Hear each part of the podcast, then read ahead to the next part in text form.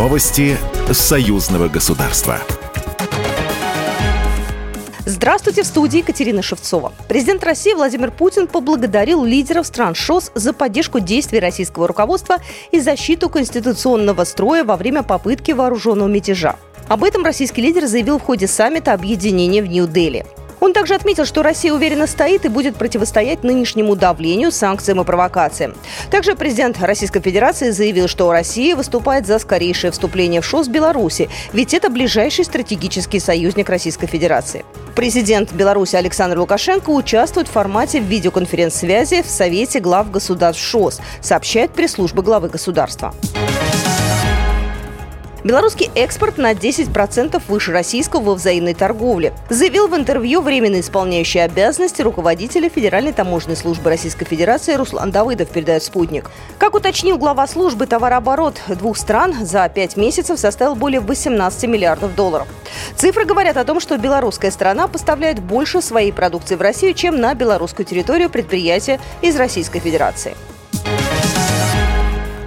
В Минск прибыл поезд памяти. Остановку в столице Беларуси он сделал в преддверии Дня независимости. Такая акция традиционна для старшеклассников союзного государства. В этом году к ним присоединились сверстники из Армении и Кыргызстана. Вместе они посетили уже 11 белорусских и российских городов. Артем Цуран, заместитель председателя Минского городского исполнительного комитета. У нас э, в планах показать город, э, прежде всего, это э, с музея Великой Отечественной войны, скажем, об истории нашего возникновения нашего города именно на площадке Верхнего города. Ребята посетят и э, Курган Славы, и Национальную библиотеку, и храм-памятник.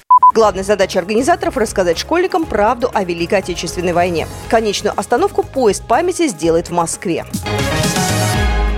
Предприятие Министерства промышленности Беларуси намерено подписать контракты на сумму более чем 150 миллионов долларов на международной промышленной выставке «Иннопром» в Екатеринбурге.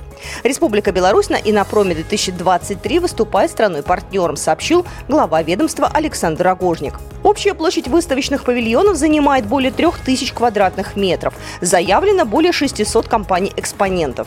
На «Иннопроме» будут представлены новейшие технологии в области автоматизации производства, производства компонентов компонентов, транспортного машиностроения, технологий для городов и других перспективных направлений промышленности.